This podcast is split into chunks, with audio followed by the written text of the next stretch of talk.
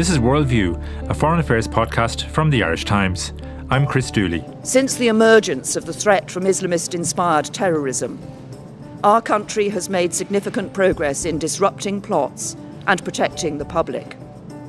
But it is time to say enough is enough. Another terrorist attack in the United Kingdom, more people killed or injured, and an intensifying political debate about how to best deal with the threat posed by violent extremism. With the UK general election just two days away, we look at how this latest incident plays into the campaign. After that, we'll hear why and how Labour could lose a seat it has held for generations. I would have voted yeah. Labour, but I don't like Jeremy Corbyn. Don't like his values. Which in particular? Mean? He's proper normal. No, I don't. I don't. I don't think he's going to run this country any better. And finally, I'll talk to Ian Black about a surprising story unfolding in the Arab world. But first to our London editor, Denis Staunton. Denis, can you give us an update on the investigation into the attack in London at the weekend? Police have just named a third of the three men who carried out the attack. Yes, they've identified a third man uh, who uh, apparently is of Italian and Moroccan extraction, and he had come over to uh, to Britain from uh, Bologna, and the Italian authorities indeed had uh, uh, according to uh, to them at least, had informed the uh, the British authorities about him and said that he was somebody to watch. The British authorities, though, say that uh, he wasn't uh, a, a, target of their interest, unlike uh, you know the the guy that that they regard as the ringleader uh, of the uh, operation, who was uh, not only uh, a target of their investigation, but had actually appeared on a on a TV program, a documentary about uh, radical uh, Islamic extremism in London. So, so, so they now have identified the three attackers who were shot dead by armed police on the Saturday night while they were going through this rampage of stabbing in Borough Market. Uh, but the uh, authorities have, once again, as after Manchester, they have really very serious questions to answer as to why, particularly this one perpetrator, could have got through the net, given that he was such a well-known radical. Now, Denis, this has been an extraordinary um, election campaign in Britain, not least because of the two terrorist attacks. Before the London attack at the weekend, we had the attack in Manchester, in which 23 people were killed, many, many of them children attending a pop concert. What has been the, the impact of these attacks on the campaign? I think it's been unexpected uh, in that, uh, what generally speaking, I think the conventional wisdom, which was uh, shared by me indeed as well, was that uh, after the Manchester attack, that this would uh, play to uh, the Conservative strength, to Theresa May's, particularly given that uh, she was uh, experienced in this area as a former Home Secretary, and that she was forced into a position of uh, of, of, being prime ministerial rather than uh, being a politician. But in fact, it hasn't really worked out that way. So that the Manchester bombing doesn't seem to have had any political impact much at all. But the attack in London has worked against the Conservatives. It would seem to me in that, uh, first of all, Theresa May on the morning of the uh, after the attack, when the, all the parties agreed they were going to suspend campaigning for the day, she went out onto the steps of Downing Street and made a really very political statement where she said enough was enough and uh, promised to to do more to combat extremism. And uh, so this really gave the uh, the opposition an opportunity to get political about it as well. And so they pointed out that under her watch as Home Secretary, she had cut 20,000 police jobs. And uh, the Conservatives don't really have much of an answer for, for this. What they say is that, uh, yes, but those jobs didn't really affect the counterterrorism work because they were mostly kind of community policemen. But what uh, the opposition, and I think most people actually believe, is that actually these community policemen going uh, around on the beat, they are the eyes and ears who are capable of picking up information about various characters who might be a little bit dodgy if there's something unusual going on. And so that this actually has blunted the counterterrorism effort. So she's found herself, uh, and the Conservatives have found themselves unusually on, on the defensive over uh, this issue of security, while Jeremy Corbyn uh, is on the attack, even though uh, the Conservatives will point out that he has consistently voted against counterterrorism legislation. And of course, they will also refer to his uh, friendship with uh, various members of the IRA and Sinn Féin. Yeah, and indeed, we saw a clip on television last night. Um, there were clips, I suppose, um, from the archives that put both leaders in an uncomfortable position. But in, in Corbyn's case, it was one from 2011 where he was really boasting about the fact that he had opposed every piece of anti terror legislation ever produced.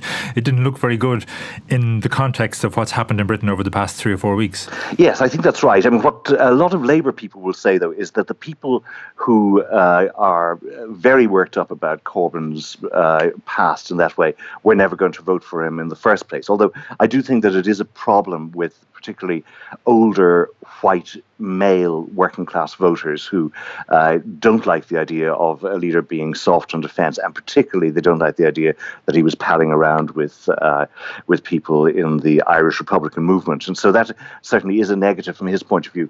But the Conservatives have a number of other negatives, and one of them, of course, is not just uh, about funding for policing but it's also about their policy towards Saudi Arabia and the fact that they've been uh, selling uh, tons of uh, weapons to Saudi Arabia, that they seldom criticize Saudi Arabia, even though Saudi Arabia is a major funder of radical Islamist organizations throughout the world. When you consider the um, the position of strength Theresa May was in seven weeks ago today when she announced that she was calling for this general election, and she intended to make it all about Brexit and all about her own strong and stable leadership and her ability as the only leader who could deliver a good deal for Britain leaving the EU.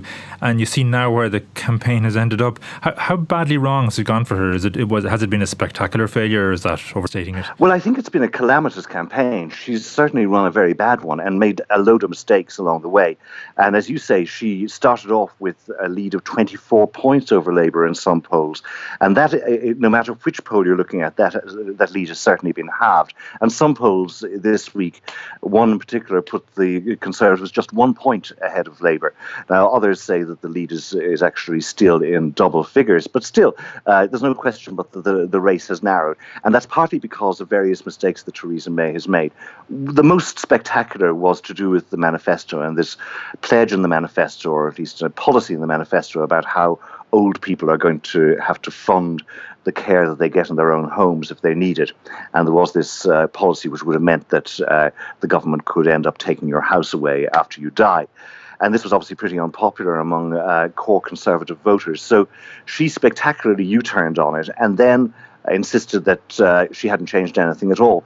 And this was a moment which really did dramatically change people's perceptions of Theresa May from the idea that she was a strong and stable figure to uh, being a much flakier and less reliable person. And you can see that tracked in her individual poll ratings, which have really gone upside down now. So there's a number of them now suggest that she's got a higher negative rating than she has a positive rating.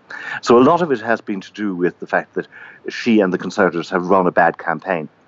And also that because they ran this very presidential campaign, putting her at the center of it, it's kind of turned out that she doesn't have much charm or much of a personality, and it doesn't. She doesn't really have. You know, she's not the right person to carry this huge burden of a presidential campaign.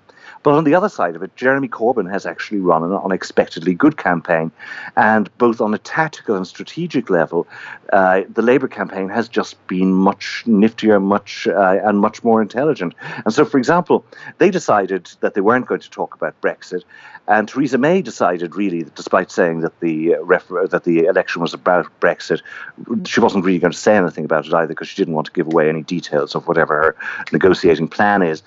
And uh, so, by moving the conversation away from Brexit, Labour was then able to make it a choice between uh, more uh, conservative austerity and some very attractive plans to abolish student tuition fees and to uh, generally improve, uh, you know, people uh, the lives of almost everybody who's, who's earning less than eighty thousand pounds a year.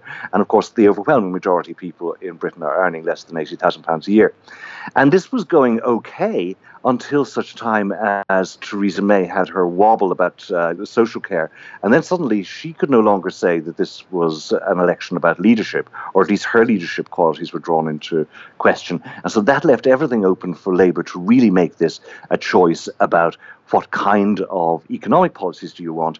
And the Conservatives didn't have much that was very attractive to offer on that. There's one significant difference, though, I think it's fair to say, between the two campaigns, in that, you know, Theresa May and the Conservatives have gone after Labour seats that they think they can win. Jeremy Corbyn, on the other hand, has done a lot of his campaigning in areas where the Labour message would be well received anyway. What do you think has been sort of his thinking behind that?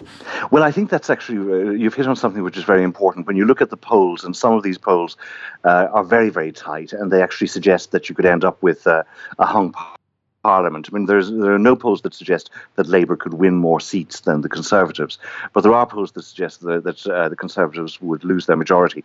But if you look at how Labour is campaigning, and particularly in the battleground uh, constituencies in, say, the East Midlands or the North East, uh, then you'll find that uh, Labour is playing a very defensive game and Labour is expecting to lose seats, whereas the conserv- Conservatives are really trying to win seats. And so uh, the reality of the campaign on the ground doesn't reflect what you're seeing in some of these very very narrow polls.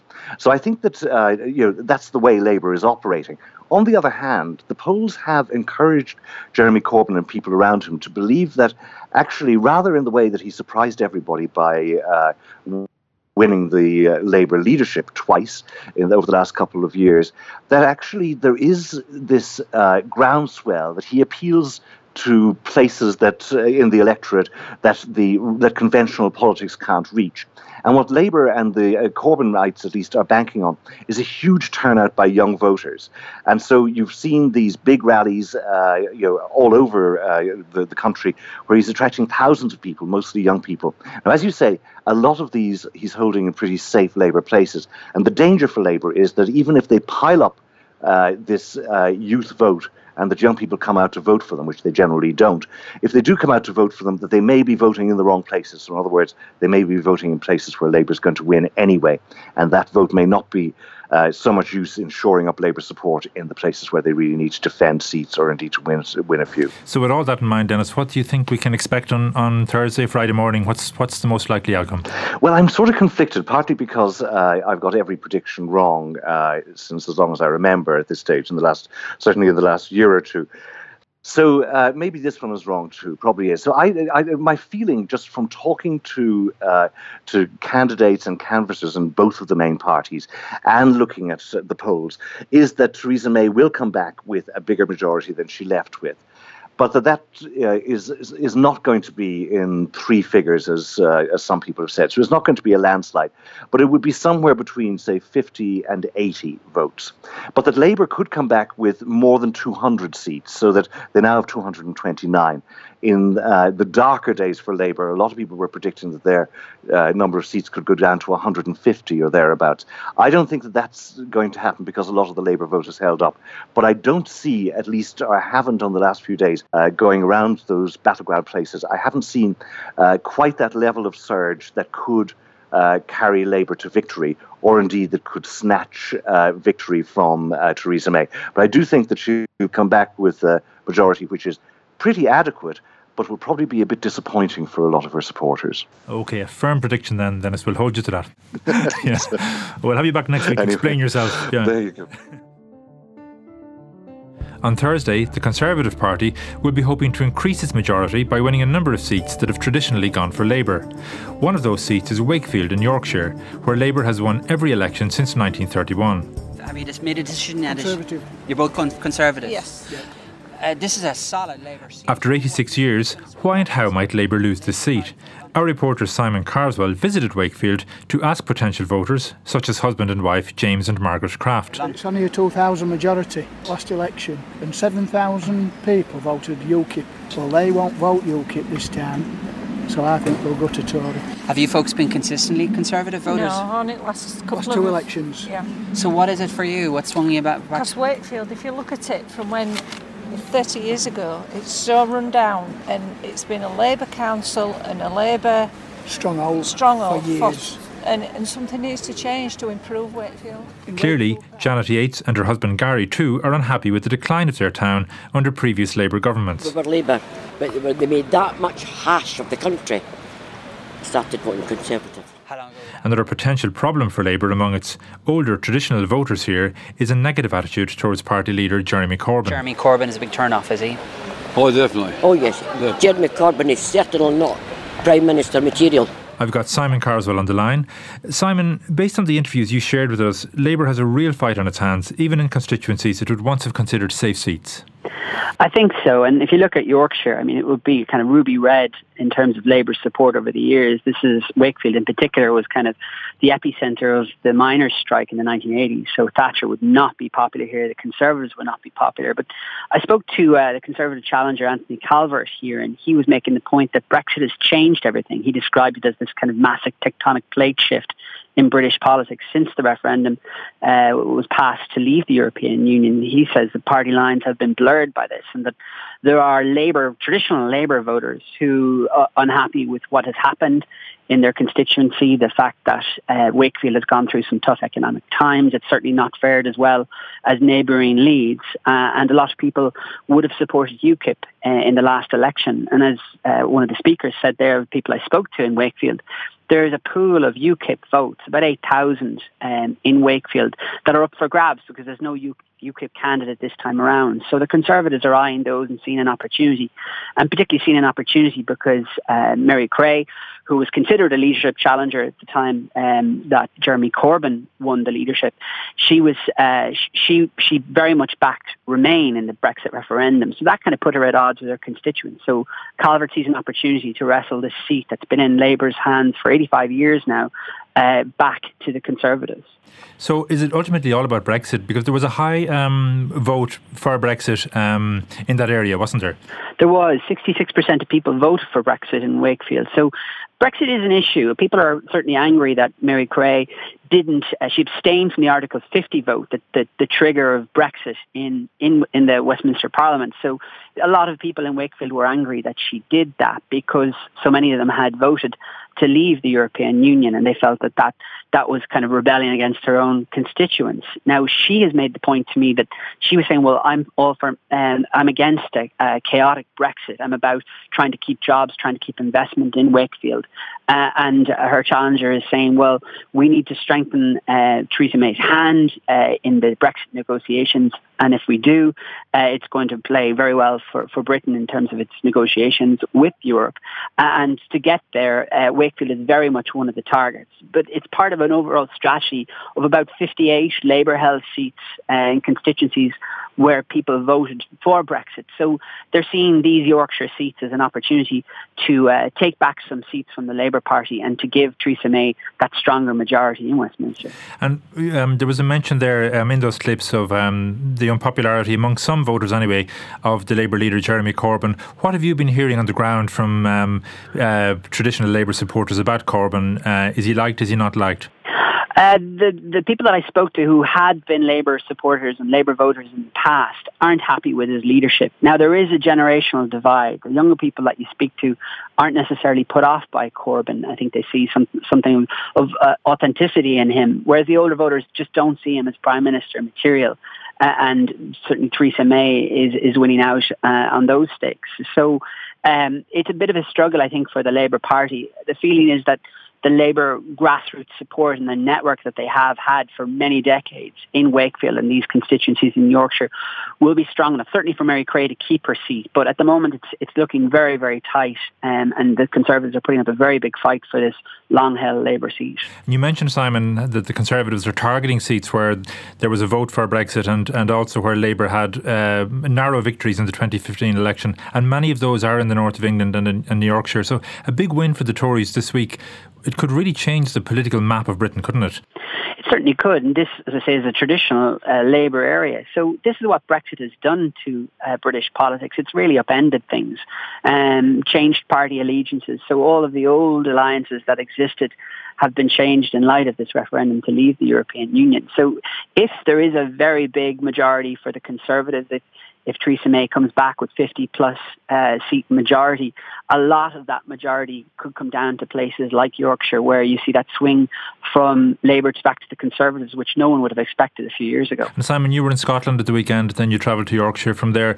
Um, what's your sense of the level of engagement among the general public in this election campaign? Are people engaged by it? Are they excited by the campaign? I think that people are very, very frustrated. They're fed up, particularly in Scotland, with having to go to the polls again after voting in various elections, because five in the last four years and referendum over the last over that period.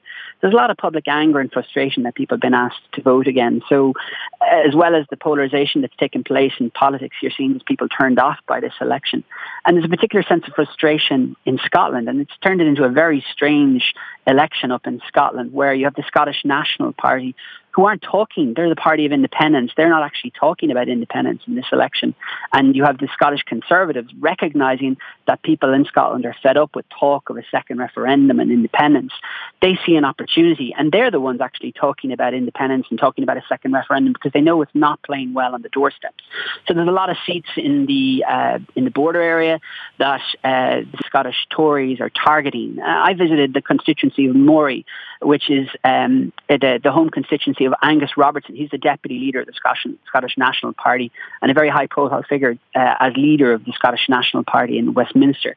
Uh, he's a very solid seat. That, that seat has been in SNP hands since 1987. But the Tories, again, much like in Wakefield, they see an opportunity to snap up a, a seat because of the anger that's there in the public, the people are frustrated. Uh, and, and the Tories are, again, looking at a place like and seeing that there was a very uh, high vote for Brexit, although it didn't pass in Moray, there's still a lot of Brexit voters who may uh, switch to the Conservatives. So they're seen as an opportunity to potentially take a very big scalp in Angus Robertson. But again, his support base, much like Mary Creagh in Yorkshire, is very, very solid. And so I think it'll be a close, closer race than certainly than in 2015. But I think that uh, the Tories will certainly do very well to win a seat like Moray in North East Scotland and a seat like Wakefield in West Yorkshire. And Simon, where's your next port of call? Where do you report from next?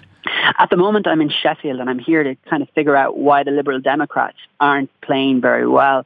You've had this shift to the left and to the right and, uh, and this polarisation in politics that's gone on here in Britain since the, the referendum. And you would have thought that that's left a gap in the middle for a party like the Liberal Democrats. I mean, the first past the post system that exists in the UK doesn't work well for third uh, third parties. But in this climate of this polarisation, you would have thought that they would have the Liberal Democrats would have done very well but they haven't. They haven't fared as well, mainly because they've taken a position. They were a Remain party. They're trying to tap that 48% Remain vote. But it seems that a lot of people have moved on. A lot of people have moved on from Brexit and the discussion around Brexit. So Liberal Democrats is as party of the free markets, trying to push that uh, with voters. It's not playing at all well. And Tim Farron, their leader, has really struggled. Um, this has been very much a Labour Conservative election, so he, he's been largely invisible in this entire campaign. So I'm here in Sheffield to try and figure out why that is and why the Liberal Democrats aren't doing better than many people would have expected. Okay. Simon, thanks for that. We'll leave it there. And now to the Middle East, where on Monday, Saudi Arabia, Egypt, the United Arab Emirates, and Bahrain cut diplomatic ties with Qatar, accusing it of supporting terror. It is the most serious diplomatic crisis in the Gulf Arab region in years. The measures announced include the expulsion of Qatari diplomats from the four countries concerned and a breaking off of all land, air, and sea traffic with Qatar. This has prompted fears in Qatar about security of food supply, and there was evidence in the capital, Doha, yesterday of panic buying in supermarkets. Since the initial announcement on Monday, the internationally backed government in Yemen, the government in eastern Libya, and the Maldives have also cut ties with Qatar. For more on this, I'm joined by Ian Black, former Guardian journalist and a visiting senior fellow at the London School of Economics and Political Science. Ian, what prompted this extraordinary move by Qatar's neighbours? Is it really a simple concern about Doha supporting terrorism, or is there more to it than that? It's a fascinating crisis, this, because um, it's taken on a very extreme form on the basis of issues that have been in contention for really quite a long time. Qatar, smallest, richest country in the Gulf, has very, very different views on key key regional issues from most of its neighbors, and particularly differences with Saudi Arabia and the United Arab Emirates, two most uh, powerful players uh, in this in this drama. What's interesting about it is why has it happened now? What's triggered it? And I think the answer is quite simple. I think it's Donald Trump. Donald Trump, maybe, plus Mohammed bin Salman, who's the Saudi deputy crown prince. What do I mean by that? Trump, everybody knows, I think, that Trump is a controversial American president. Uh, he paid his first foreign visit as president a couple of weeks ago to uh, Saudi Arabia. When he went to Riyadh, Saudi capital, he did exactly the opposite of what Barack Obama had done. Barack Obama spent much of his presidency uh, trying very, very hard to secure a nuclear deal with Iran. The Saudis were really unhappy with that. So were the uh, Emiratis. So incidentally were the uh, with the Israelis. Trump in Riyadh banged the drum of hostility to Iran. They were really pleased. They were really delighted. And I think that the Saudis and the Emiratis uh, seized the opportunity, emboldened by uh, Trump's position, to ratchet up the pressure on this difficult neighbor of theirs. Uh, the focus is on Iran. Qatar has quite good, quite cordial relations with Iran. Qatar supports the Muslim Brotherhood and political Islamist movements. The Saudis, the Emiratis, hate that. Egypt, people remember the drama of the Arab Spring, Tahrir Square, the overthrow of President Mubarak. The Saudis, the Emiratis were terribly unhappy with that. The Qataris were supporting the Muslim Brotherhood. So this is a long standing story of disagreement, of tensions. Qatar has a high profile, especially because its uh, media assets are very impressive. It has, everybody has heard of Al Jazeera, Uh, a satellite channel in Arabic and English. There are others too. The Qataris are a small, very wealthy country who punch above their weight.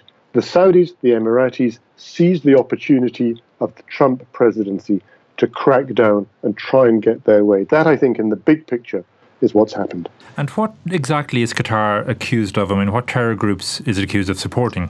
The the Saudis and the Emiratis don't really spell it out, but they they make references to particularly to the Muslim Brotherhood. The Muslim Brotherhood is the largest and oldest political Islamist group in the world. Really, it exists in many places in the Middle East and and beyond.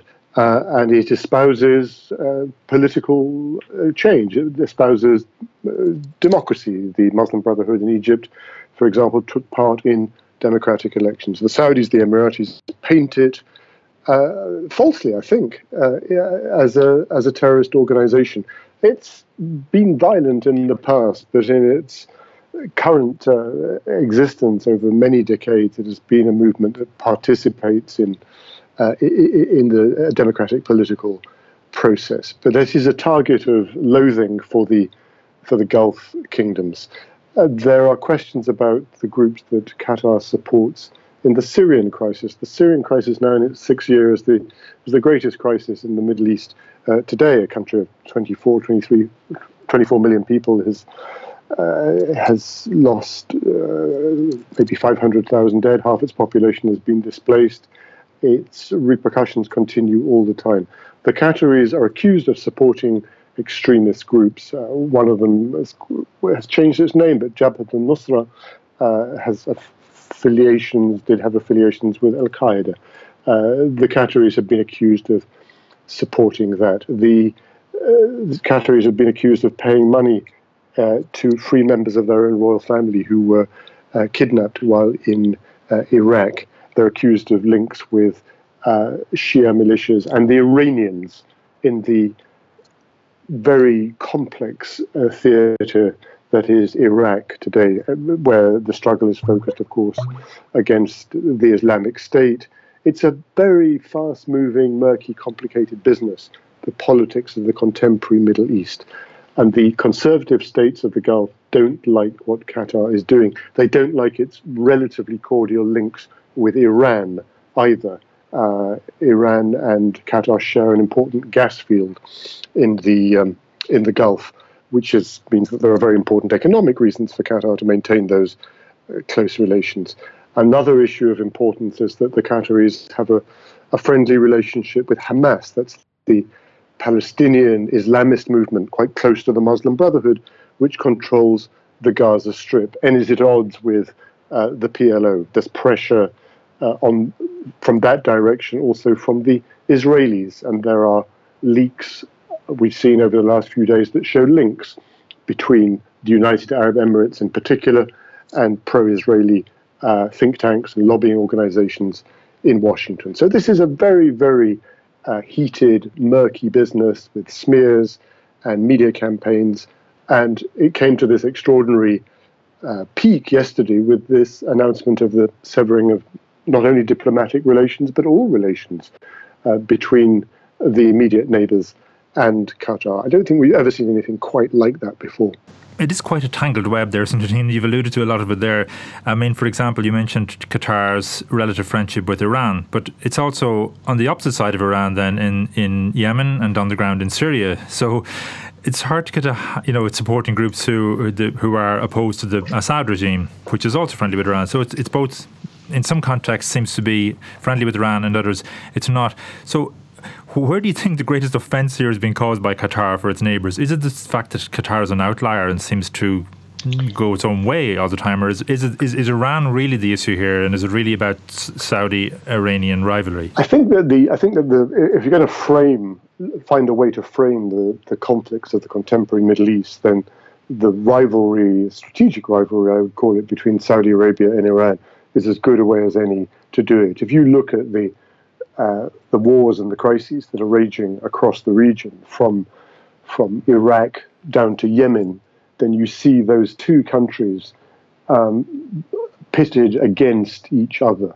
Um, now, there's a lot of propaganda on both sides here, and as in any situation of tension, there is a danger that the participants will come to believe their own propaganda as well. On the Arab side, there is a demonization of Iran, sees a hidden hand. It sees the Iranians are everywhere. The Iranians, of course, a larger country uh, than than any of the of the Gulf states, are actively involved in the crises of the region. They're very actively involved in uh, in Iraq. They're staunch supporters of the Syrian regime. In Lebanon, they're the sponsors of Hezbollah, the militia movement which con- confronts Israel. Uh, the Iranians are backing, to a degree, one wouldn't want to overstate it, the uh, Houthi rebels in Yemen, who the Saudis are fighting. So there's a degree of mutual demonization. The Iranians are more efficient, uh, they have far greater capabilities than uh, even these very, very wealthy Gulf states. But I think within that general framework, there is the Qatar Iran connection. But I think your question hits the nail on the head. Qatar is seen as, as a small uh, maverick that is disloyal to the interests of the wider region, where the big guys, the Saudis, in terms of population, the Emiratis, in terms of their wealth, they want to call the shots. And Qatar is simply too independent for their liking. It does what it wants and it doesn't toe the line. And I think the crisis we're seeing now is simply put, you know, crudely as an attempt to force them into line and to do what the the big guys in the neighbourhood want to happen.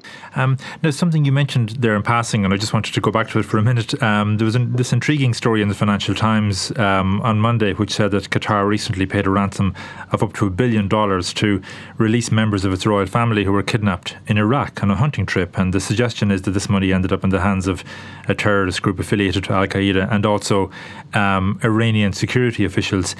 I don't know. Do, do, we know at this stage how much, of anything, this particular episode has to do with this development, um, uh, this diplomatic development on Monday?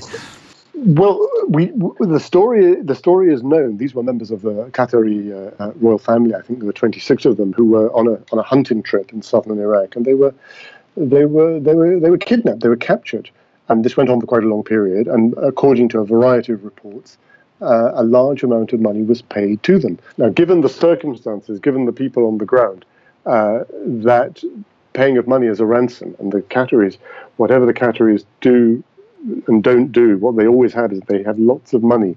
They really do. They throw money at problems. So the suggestion that has been quite quite extensively reported about paying for the release of these people does feed into this narrative of the Qataris wealthy uh, always quick to do a deal uh, and ready to do a deal with the the enemies of the the, the, big guys in the region, the, uh, the, the powerful states in the in the Gulf. It kind of fits very neatly into the perception of what they will do. They will pursue their own interests very pragmatically, without regard for, if you like, the Gulf Arab solidarity with the enormous resources at their uh, at their disposal. Now, the precise detail of which groups it went to, uh, we don't know, but it certainly appears to be part of the background And I think some people have described this episode as the as the straw that you know broke the broke the camel's back, but the camel already groaning under the burden of irritation at these uh, years of, uh, of, of maverick behavior. There was a precedent for this, by the way, which makes an interesting comparison. In 2014, for eight or nine months, the same Gulf states broke off diplomatic relations with uh, with Qatar to try to uh, bring pressure to bear again over its media strategy over outlets like Al Jazeera and so on. And the Qataris did make some gestures then that appeared to diffuse the crisis. So that was there was tension then. It went on for a while, and it was diffused, and it appeared to be sort of back to business as usual. And it's this escalation that has taken place now in the changed circumstances of the Trump presidency.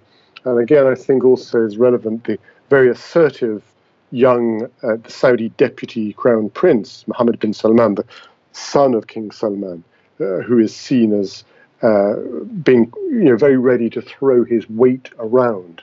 And the link there is between him and the uh, the uh, his opposite number, the crown prince, in fact, in the United Arab Emirates, Mohammed bin Zayed. These are countries where the, these are you know conservative monarchies or emirates, whatever you call them, and they're dominated by powerful individuals. There's not much in the way of public participation in uh, governance. So these big players have got together.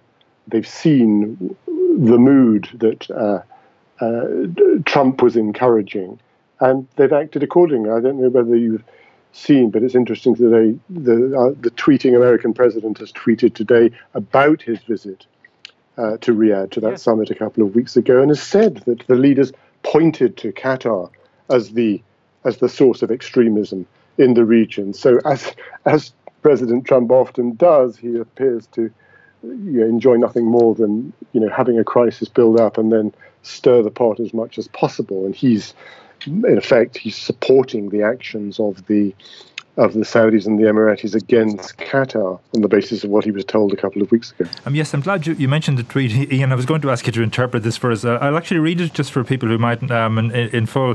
Um, so he, he, tweeted it about an hour ago uh, as we speak. During my recent trip to the Middle East, I stated that there can no longer be funding of radical ideology. Leaders pointed to Qatar. Dash look exclamation mark. Um, yeah.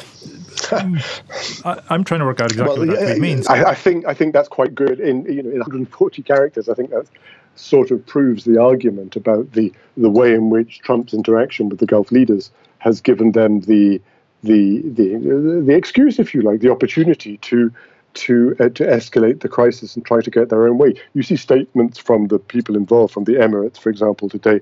They're talking about the need for you know Qatar to fall into line to take certain measures. Uh, the only question is whether whether the pressure will be enough to force Qatar to do this quickly or whether it'll take time.